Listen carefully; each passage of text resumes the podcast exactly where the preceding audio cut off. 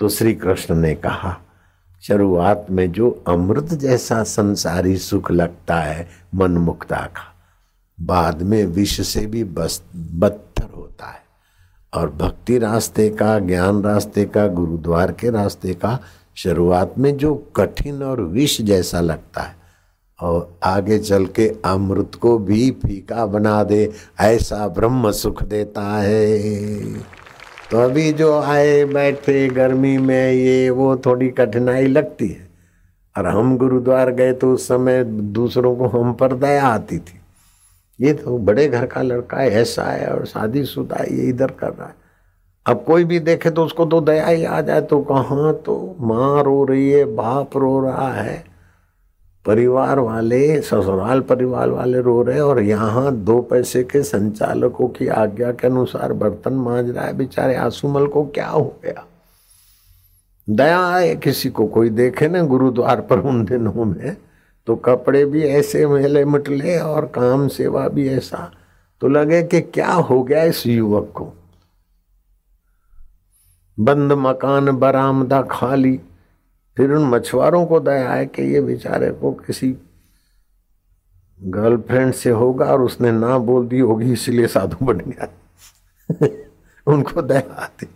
किसी ने कुछ सोचा, किसी ने कुछ सोचा और कोई को कुछ सोच के समझाने आता था। मानो अकल उनके पास ही थी, हम तो बुद्धू के बुद्धू जैसे लगते थे। शुरुआत में तो ऐसे दिन देखे, लेकिन अब वो लोग लाइन लगाते दर्शन के लिए, मत्था टेकने के लिए चीज़ वस्तु देने के लिए। तो शुरू में आध्यात्मिक व्यक्ति चलता है तो ऐसा ही थोड़ा लगता है। बाद में उसका अमृतमय ईश्वर से जो संबंध पहले था, अभी है, बाद में रहेगा, वो जागृत होता है। तो कबीर जी ने ऐसे साधकों को सुंदर बात सुना दी। पानी में मीन प्यासी, मोई सुन सुन आवत हासी। आत्मज्ञान बिना नर भटके कोई मथुरा, कोई काशी। जैसे मृगा, नाभि, कस्तूरी, बन बन फिरत उदासी। जल बीच कमल कमल बीच कलियों, तापर भंवर निवासी। सो मन बस, ते लोक भयो है, यति सती सन्यासी।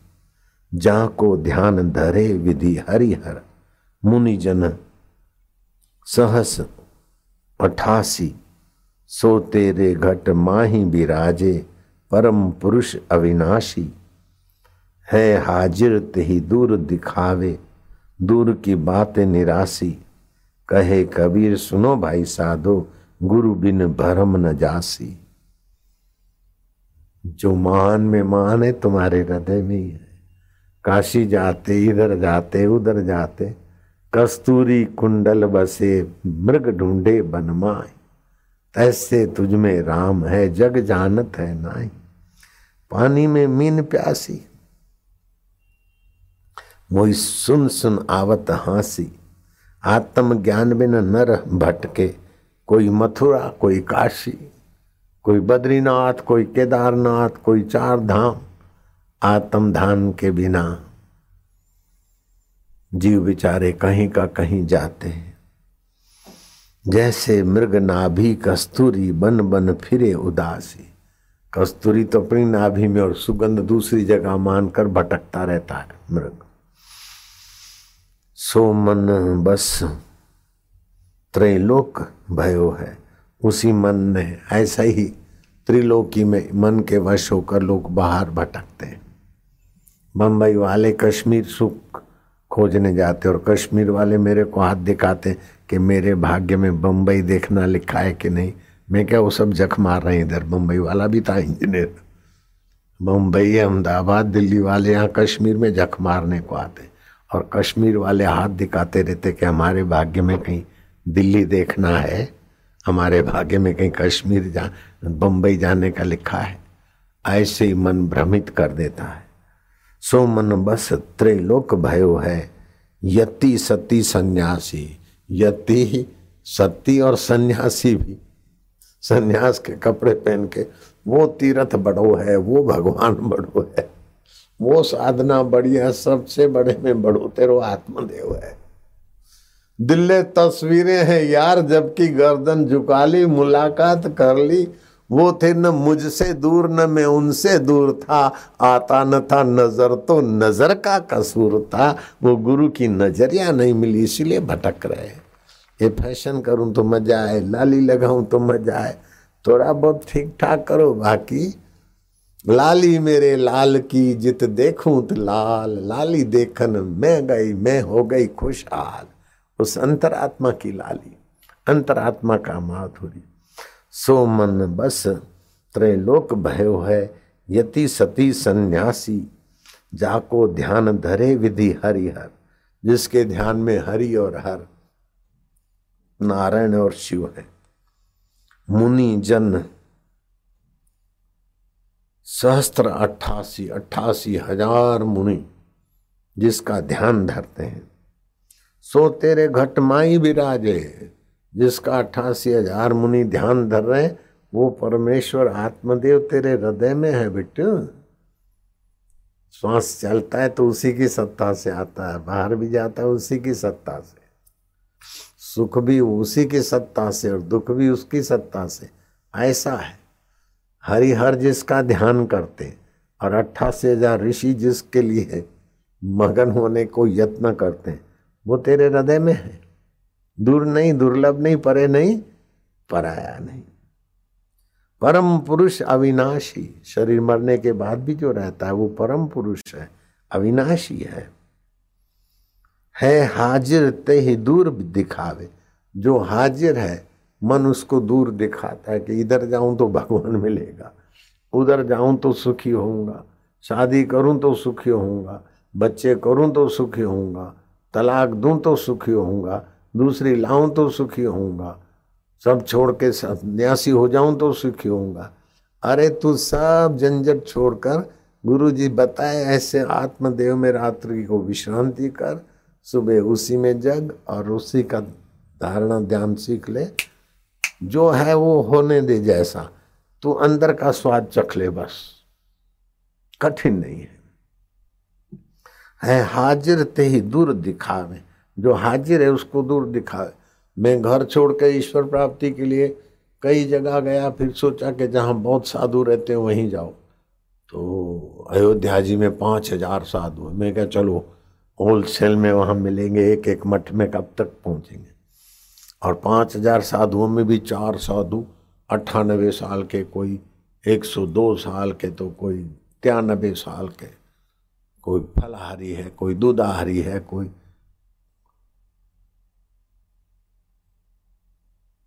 विरक्त है। उन चार में से भी एकदम सबके लिए, सब चार में अब एक और भी विशेष रूप में चार में से एक को के विषय में सुना, उन्हीं के पास गए। तो उन्होंने मेरे को साधना, ईश्वर प्राप्ति का रास्ता बताया कि बारह साल नाभि में जप करो, बारह साल इस केंद्र में स्वाधिष्ठान पे करो, बारह साल यहाँ करो, फिर बारह साल, फिर भगवान मिलेंगे बच्चा। तो मैं तो सुकड़े पैर वापस निकल गया। और जब सतगुरु लीलाशाह जी के पास गया और मिल गया खजाना, फिर घूमते घामते किसी निमित्त मेरा उनके पास जाना हुआ। तो उन्होंने तो मेरे को पहचाना नहीं, बोले, आसाराम जी, आपका तो बड़ा नाम है, आप मेरे को मदद करो, भंडारा चलवाओ मैं क्या दैत्य तेरे कि इनका दिया हुआ कोर्स करते तो अड़तालीस साल के बाद तो ये रहते नहीं और हम जय जय सीताराम करते रहते तो ऐसा सतगुरु मिलना भी जो सात दिन में ईश्वर से मिला दे, जहाँ सात हफ़्ता में ईश्वर से मिला दे, सात साल में ऐसा गुरु मिलना भी बड़ा दुर्लभ है। है हाजिर ते ही दूर दिखावे, जो हाजिर हाजुर है, उसको अड़तालीस साल के कोर्स के बाद दिखावे, और वो भी तिरानबे साल के महापुरुष उनकी सज्जनता में मुझे संदेह अभी भी नहीं है। लेकिन बबलू सज्जनता थी। दुर्जनों सज्जनों भूयात सज्जन तो थे। सज्जन शांति मापनुयात शांति पाना बाकी है। और शांतो मुचित बंधे हुए शांत मुक्त आत्मा हो। और मुक्त आत्मा दूसरे को मुक्त कर सके, ऐसा तो कोई विरला विरला मिलता है। ऐसे विरले लीलाशाह जी प्रभु मिले तो मेरा तो काम चालीस दिन में हो गया, वहाँ तो अड़तालीस साल तो खाली जब करना था। उसके बाद क्या पता क्या होता। है हाजिर ते ही दूर दिखावे, दूर की बात निराशी। कहे कबीर, सुनो भाई साधो, गुरु बिन भरम न जासी। सदगुरु भरम मिटा देते हैं कि दो ही चीज़ें बेटे, ज़्यादा कुछ भी नहीं। एक है चैतन्य और दूसरा है जड़। एक है पुरुष, दूसरी है प्रकृति। प्रकृति के राज्य में इंद्रियगत सुख का आभास है। विकारों जन्य सुख का आभास है। उसमें तो कुत्ता भी होशियार है, कुत्ती के पीछे जाने में। खटमल भी खटमली के पीछे। खटमली खटमले को लवर मानती है। ये कोई बड़ी बात नहीं है। लेकिन बड़ी बात तो वो है कि इन विकारी प्राकृतिक आकर्षणों से बचकर निर्विकारी नारायण का ज्ञान। आप जिस इष्ट देव का ध्यान धरेंगे, ज्ञान सुनेंगे, उसके गुण, उसका स्वभाव आएगा, उसकी आकृति और उसके लक्षण आप में आ जाएँगे। उसकी दिव्यता आप में आएगी।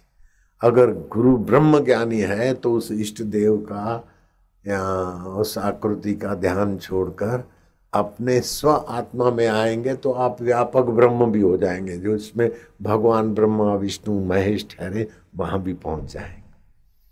फिर आपको देवी, देवता जैसी आकृतियाँ हाव भाव की भी ज़रूरत नहीं पड़ी सारे हाव भाव हो हो के चले जाते, फिर भी जो नहीं जाता वो मैं हूँ। हम है अपने आप हर परिस्थिति के बाप फिर वो भी समझाने के लिए बोलोगे, अंदर में जो के त्यों जग जाओगे। ऐसा सुंदर मार्ग है। सतरती लोकान तार्यति वे, महापुरुष तरते, दूसरों को तारते तो धन भागी वे लोग हैं जो ब्रह्म ज्ञान का सत्संग सुन पाते हैं। ब्रह्म ज्ञानी गुरु के सत्संग तक पहुँचना भी साधारण व्यक्ति का काम नहीं। एक एक कदम चलकर गाड़ी मोटर से आते हो तो एक एक यज्ञ करने का फल होता है। जब सुनते हो तो भक्ति योग फलित होता है। सोचते हो तो ज्ञान योग फलित द्वार। सामूहिक कीर्तन ध्यान करते हो तो तुमुल ध्वनि पैदा होती है और आपके पाँच शरीर, सात केंद्र और उपतकाएँ इन सब में भगवतीय चेतना और ओज का संचार हो जाता है। ओम शांति, ओम प्रभु जी ओम प्यारे जी ओ ओ ओ ओ ओ ओ होठों में प्रीति पूर्वक जपते जाओ या तो चुप होते जाओ जो सुना है उसको जुगाड़ी की नाई अपना बनाते जाओ। जैसे गाय माता खाती ने फिर जुगाली करती रसमय बना देती है उस घास फूस को। जो सुना है उसको रसमय बना दो। एक चैतन्य निकम्मे नहीं बैठे और वासना से कर्मों के बंधन में नीचे ना गिरे। न कर्म छोड़कर जड़ हो जाए, न कर्म के बंधन में नीचे गिरे। कर्म तो करे लेकिन भगवान की प्रीति के लिए। बहु जनहित आए और कर्म करने की सत्ता आती उसके ज्ञान में कर्म का विनियोग हो जाए। कर्म से ये मिले, वो मिले तो ये वासना प्रेरित कर्म हुआ। कर्म तो निष्काम भाव से ये मिले, वो मिले नहीं, भगवत शांति मिले। दुर्जन सज्जन हो, सज्जन शांति पाए। शांत मुक्त बंधन हो और मुक्त दूसरों को मुक्त करे, वेद भगवान की आज्ञा के अनुसार। दृष्टि अपनी स्वरूप की ओर, आत्मा की ओर हो। और कर्म अपने आत्म परमात्मा की अनुरूप हो। सुख, ज्ञान, पवित्रता, माधुर्य के किरणें जहाँ से प्रकट होती है, उधर विश्रांति मिले।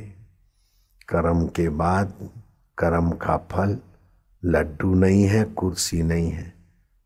जहाँ से सुख, पवित्रता, माधुर्य, निरहंकारिता के किरण जगमगाते वहाँ तुम्हारे को संतोष मिलता है तो आपके कर्म मुक्तिदायी है। लेकिन पति पत्नी के शरीरों को नोच नोच के अगर संतुष्ट होते हो तो कर्म आपके जड़दायी है। आप जड़ी भाव को प्राप्त हो जाएँगे, सूझबूझ कम हो जाएगी। रात को एक से तीन के बीच पति पत्नी का व्यवहार करने वाले की बुद्धि भी जड़, जड़ता की तरफ़ चली जाती।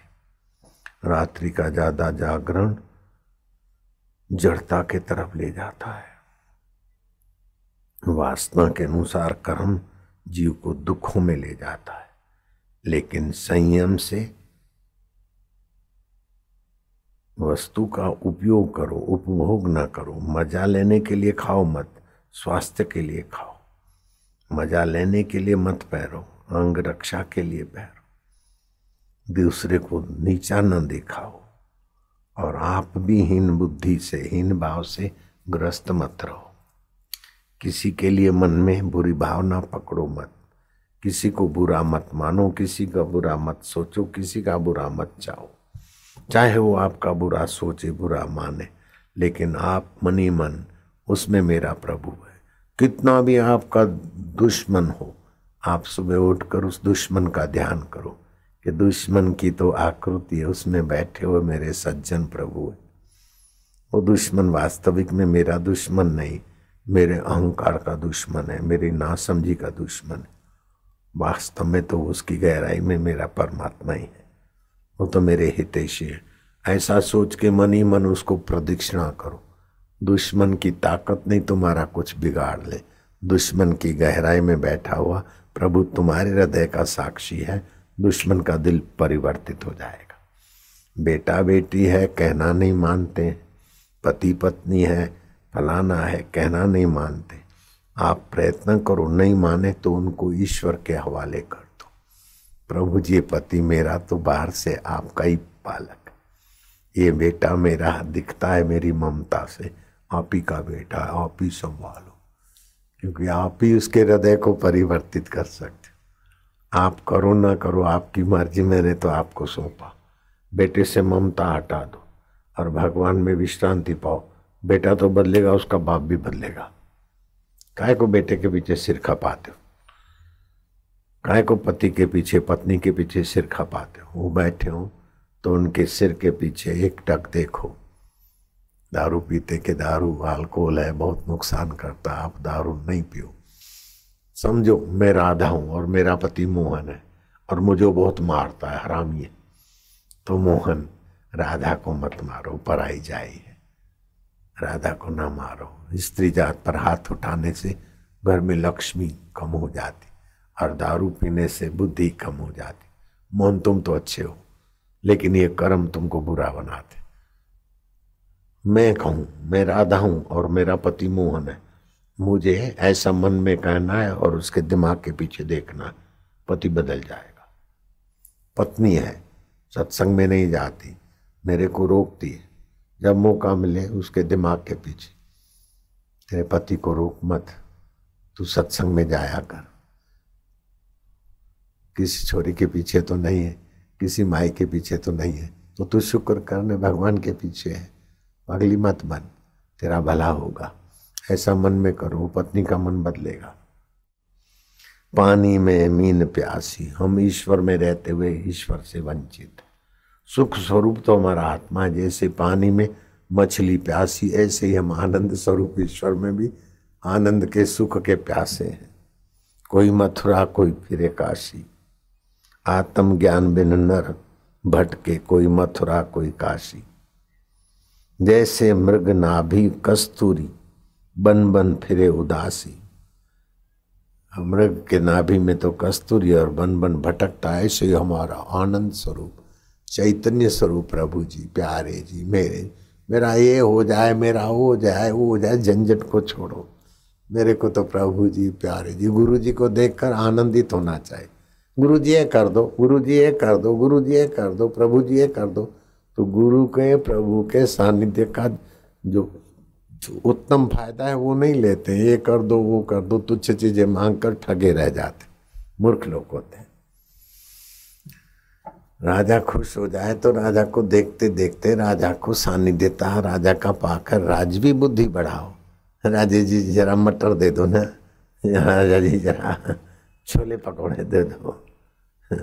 जरा चटनी पूड़ी खिलवा दो। तो राजा क्या करेगा? मंत्री को बोलेगा, जा इसको ले जा, दे दे, खिला दे। राजा का सानिध्य छूट जाएगा। ऐसे ईश्वर और संत से तुच्छ चीज़ें मांग कर उनके सानिध्य को लताड़ो मत। ईश्वर का आनंद, ईश्वर का माधुर्य, ईश्वर का ज्ञान, अपना ज्ञान। गुरु का अनुभव, अपना अनुभव